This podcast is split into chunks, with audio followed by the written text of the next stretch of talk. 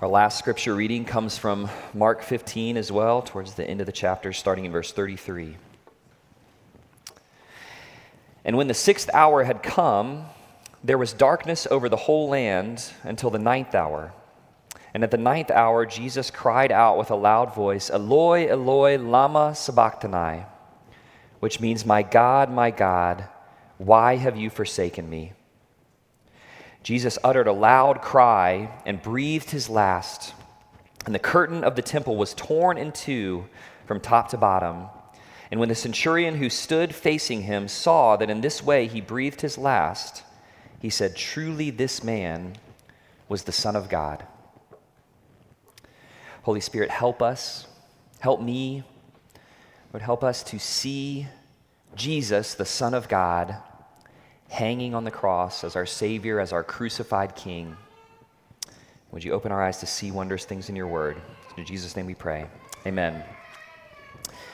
Here at the end of Mark 15, we find Jesus in the depths of despair, in a bottomless pit of agony.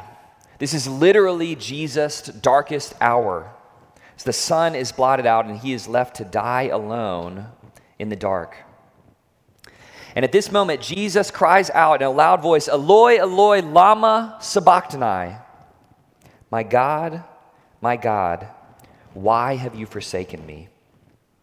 He's close to death. He's laboring for every breath. And he asks God, Where are you? What's happening to me? Why aren't you delivering me? And as we read at the beginning of the service, Jesus' words here aren't random. He intentionally took them from Psalm 22. As he's dying, Jesus thinks of an old, old worship song and he shouts it out as loud as he can. This isn't a detached, cerebral quotation of a Bible verse. This is sorrowful worship bursting from Jesus' deepest being. My God, my God, why have you forsaken me? Now, the church has come to call this line, these last words of Jesus, his cry of dereliction. Dereliction means a state of being abandoned and ruined. It's a shameful place of failure, leaving someone ruined and alone. Why does Jesus say it? What's happening here?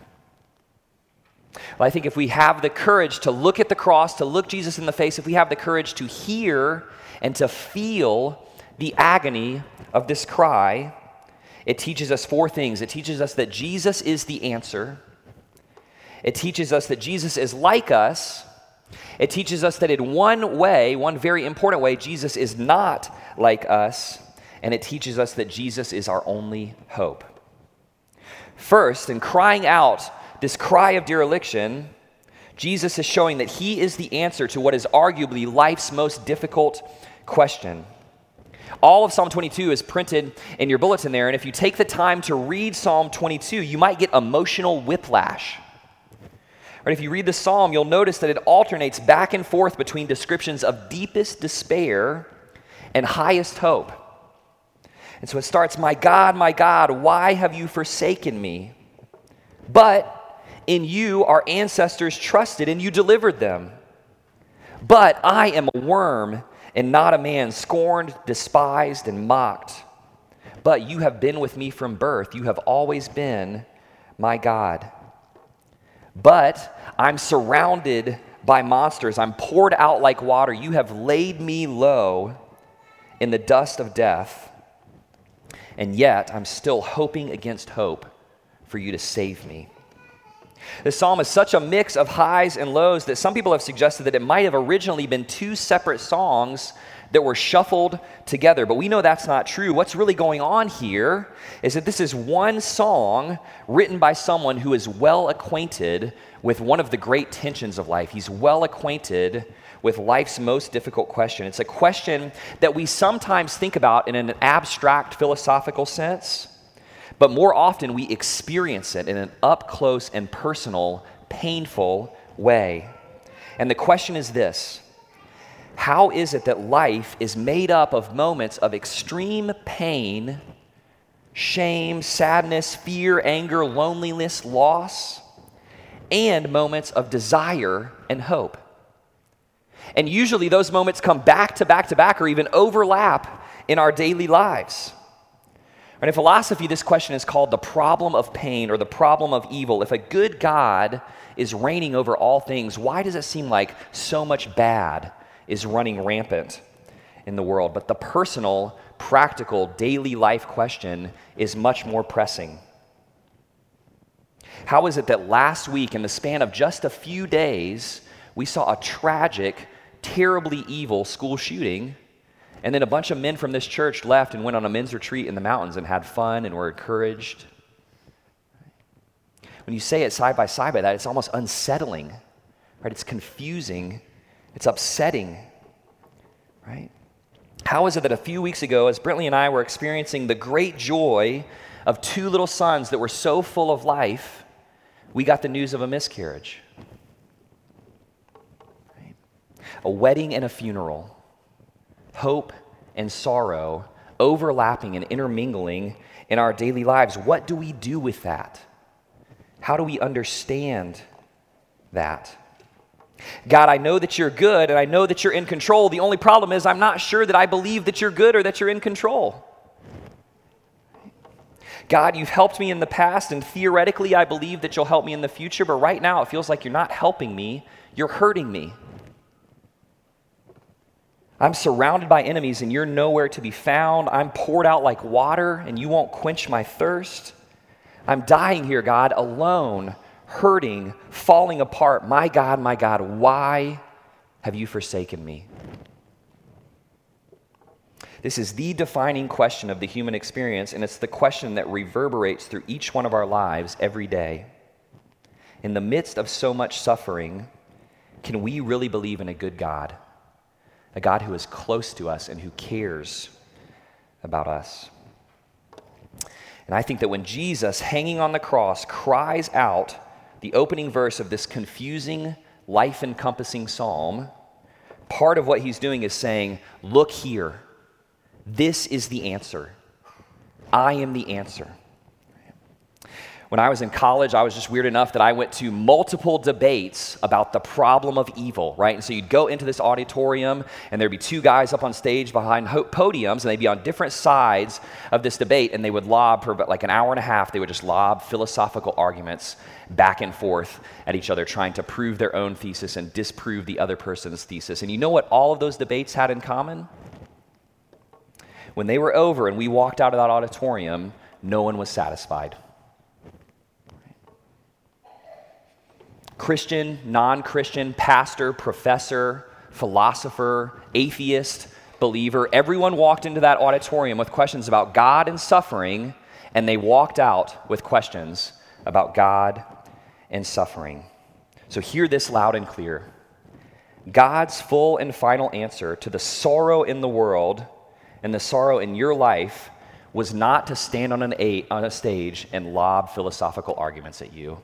It was to come into the world as a human being and to die on a cross. When we have questions about suffering, more than that, when we're crushed by suffering and we're crying out, God says, Come, cry out to me, shout at me, tell me your sorrow, tell me your anger. I can take it, I want to hear it. Jesus didn't come to explain the answer to us, He came to embody the answer to us. In suffering, we don't need more philosophizing, we need friendship. And Christianity is the only worldview that says the answer to the problem of evil isn't primarily philosophy or a rational argument, it is a relationship with a real person who really suffered and is really alive to listen to you right now. Jesus came to experience our sorrow with us and to do something about it. And that brings us to the second point. Jesus' cry of abandonment shows that he is like us. The reason that Jesus became a human being, the reason that he endured pain and poverty and humiliation all the way to death on the cross, is so that he could identify with you, so that he could experience deep compassion with you and for you in every way. And the question is are you astonished by that truth, or has it lost its luster?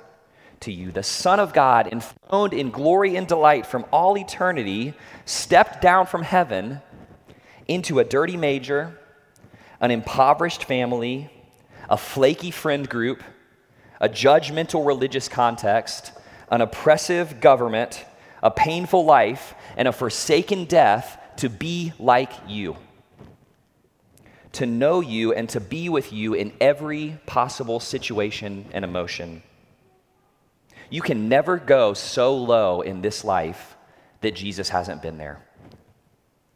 There is no sorrow that you could feel that he hasn't felt deeply. Jesus knows what it feels like to be needy, to be hungry, to hurt. He knows what it's like to be tempted, to be mocked and derided. He's felt deep sadness.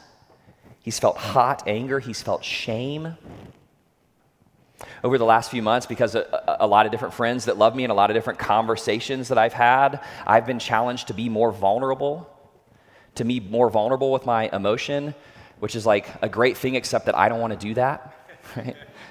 it feels scary. Right? It feels really scary to me. It feels like self exposure. It feels difficult. I don't know where to look to learn how to be vulnerable until I look at Jesus on the cross. This is the most vulnerable moment in human history. Jesus hanging on the cross, totally exposed, totally alone, crying out, God, where are you? So he can handle any emotion that I could bring to him. And it turns out that seeing him on the cross this way is the key to sharing my emotion and being vulnerable with others as well. He came into this world and he went to the cross so that he could be like us and be with us. The theologian Richard Rohr says Jesus' cry of abandonment from the cross is the ultimate expression of human suffering. It reminds us that even in our darkest moments, we are not alone, for God Himself has experienced our pain. Now, we have to balance that truth with one caveat, okay? In one very important way, Jesus is not like us. And Hebrews 4:15 puts it most succinctly. Hebrews 4:15 says, "We do not have a high priest who is unable to sympathize with our weaknesses, but one who in every respect has been tempted as we are." There is the likeness. Jesus has been tempted like you, he has suffered like you, he knows what you feel and what you're going through. All right, but here comes the difference. As we are, yet without sin. Jesus is like us in every way, except without sin. In this one crucial way, Jesus is unlike us. He faced everything that we faced, he felt everything that we feel, but he never sinned, and that makes all the difference. This is the part that we don't want to talk about, but it's the part that we need to talk about because this is where our salvation is found. Now, importantly, the Bible doesn't say that every individual instance of suffering in our lives is because of a specific sin that a person has committed, but it does say that the presence of sin and death in the world in general is because humanity is surrounded by and saturated in sin. And if God is going to do something about the problem of pain, he has to do something about the problem of evil. If he's going to defeat death, he first has to deal defeat death, he first has to deal with sin, and that means he has to deal with my sin. Can you be honest enough to say with me, I have been a big part of the problem of evil in the world? I'm not just a victim, I'm also a villain. I've said words to friends, I've said words to family that have made them feel hurt and ashamed for days afterwards. In fits of rage, I've desired to humiliate people who crossed me, and only the grace of God held me back from physical violence.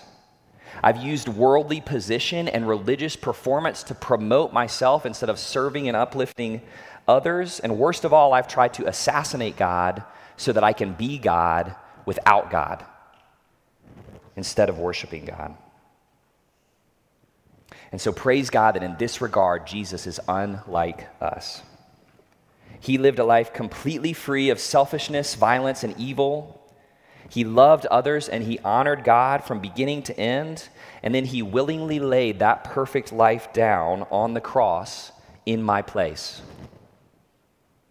We just sang together Behold the man upon the cross, my sin upon his shoulders. It was my sin that held him there until it was accomplished. Did you notice the centurion in the story that we just read? The centurion standing at the foot of the cross. Remember who that guy is. He's a professional soldier and really a professional executioner, which is to say that he has seen death. He has seen many, many people die. He has probably become numb to it by necessity. But verse 39 says that when he saw the way that Jesus died, he said, Truly, this man was the Son of God. And he said that because Jesus' death was unlike any other death in human history, and he recognized it. People have long noted that Jesus' death here, in all four of the Gospels, Jesus' death doesn't look very good. Right? If you compare it to the dignified and brave way that the martyrs died throughout history, Jesus' death doesn't look very good here. Many people, many Christians killed for their faith, died with courageous, defiant words on their lips, but Jesus dies with a question and a cry of agony. And that's because his death was unlike any other death in human history. Jesus was the only person who ever lived who absolutely did not deserve to die. He deserved life and love and praise forever.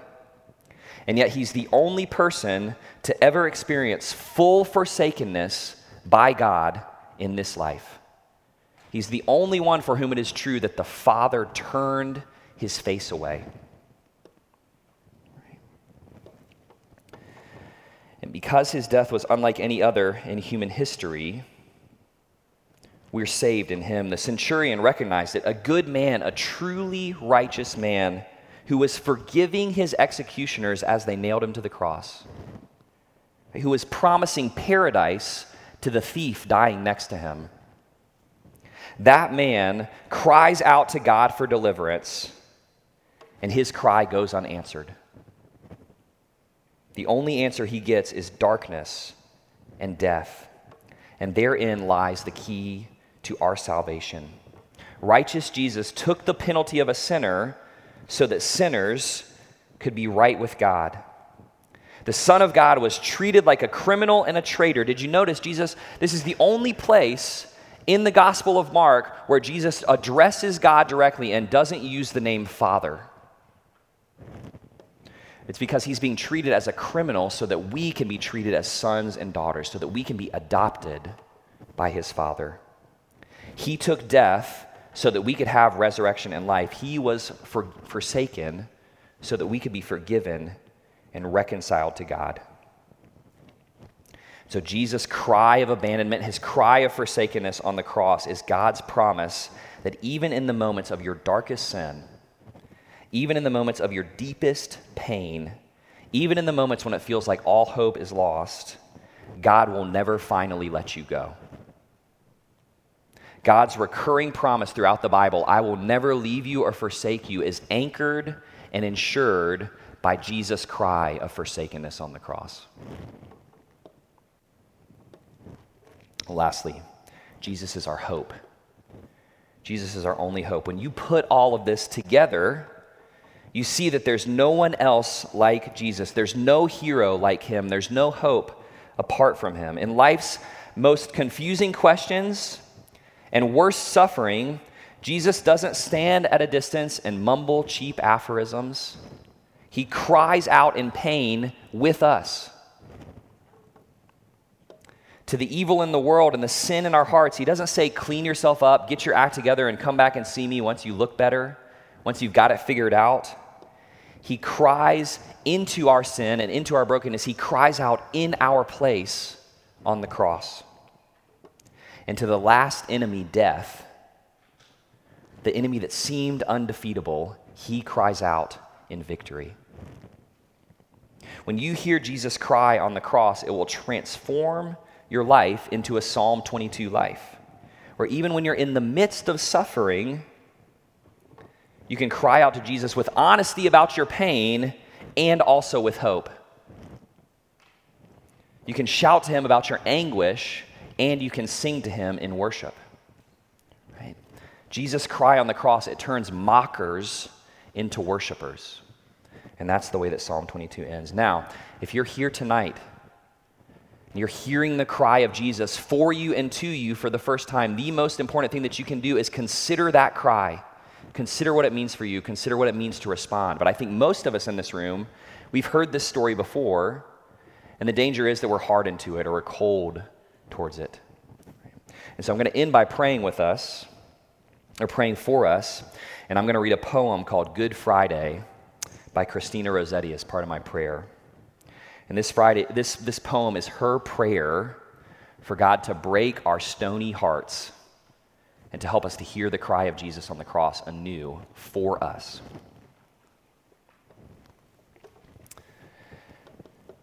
Am I a stone and not a sheep that I can stand, O Christ, between, beneath thy cross? to number drop by drop thy blood's slow loss, and yet not weep. Not so those women loved who with exceeding grief lamented thee. Not so fallen Peter weeping bitterly. Not so the thief was moved. Not so the sun and moon which hid their faces in a starless sky.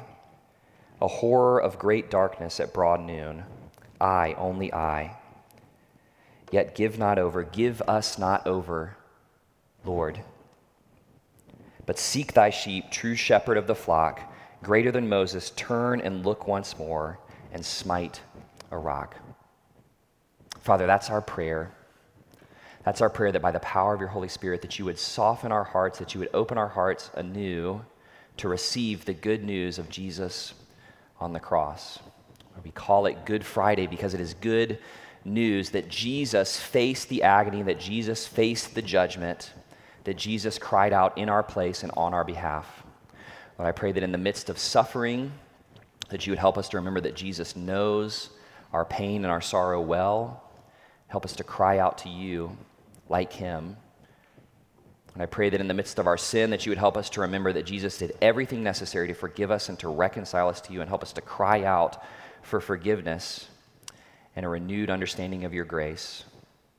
Lord, and I pray that when we would be tempted to mock, Lord, that we would be tempted to ignore, that you would help us to cry out and worship.